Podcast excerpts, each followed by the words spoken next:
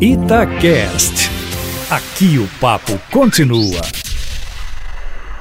Olha, é isso mesmo, Kátia. A secretária de Cultura, Regina Duarte, a quarta do governo Bolsonaro, subiu no telhado, depois que deu uma entrevista exclusiva ao Fantástico e ter sido ontem desautorizada pelo presidente Bolsonaro pela nomeação de Maria do Carmo Branche de Carvalho para a Secretaria da Diversidade, um posto estratégico no comando da Secretaria de Regina.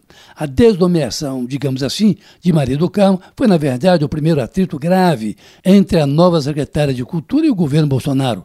Ela que, no discurso de posse, cobrou do presidente carta branca para nomear sua equipe, no que foi suavemente contestada por Bolsonaro, que chegou a dizer que ela teria carta branca, sim, abre aspas, mas que o poder de veto, fecha aspas, é dele. E ontem o facão funcionou pela primeira vez, degolando a secretária da Diversidade, Maria do Carmo, que foi nomeada de manhã e desnomeada à tarde, numa edição extra do Diário Oficial. Na verdade, o nome de Maria do Carmo, logo que foi ventilado, começou a sofrer ataques do núcleo do poder, por ter sido secretária de Assistência Social no governo da então presidente Dilma Rousseff. Ou seja, no governo não parece ser a meritocracia quem determina as funções, mas as questões ideológicas.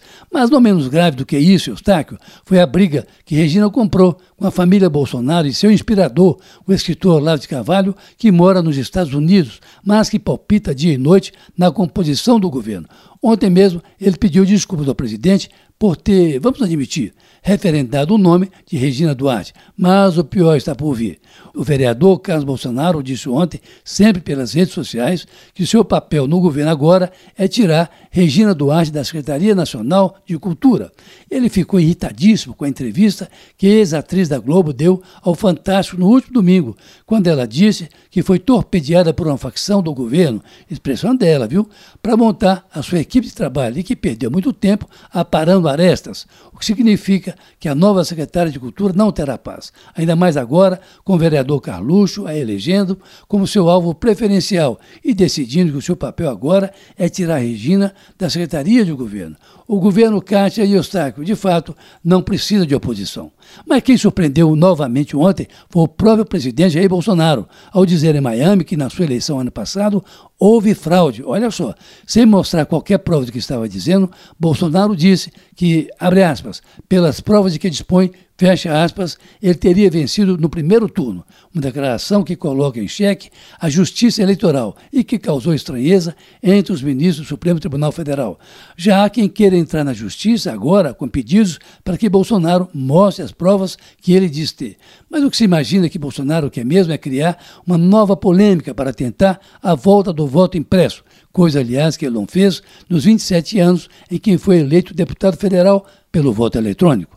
Ah, ainda em Miami, Bolsonaro disse que estão, abre aspas, superdimensionando a crise do coronavírus, fecha aspas. Olha, não se pode deixar de registrar também que de Miami, Bolsonaro voltou a dizer que as manifestações do dia quinze podem ser maiores ou menores se o Congresso devolver ao governo os quinze bilhões de orçamento que estão em poder do relator, ignorando que este montante foi objeto de acordo entre os dois poderes. Olha, o orçamento será votado hoje pelo Congresso Nacional. Carlos Lindenberg, para a Rádio Estatiaia.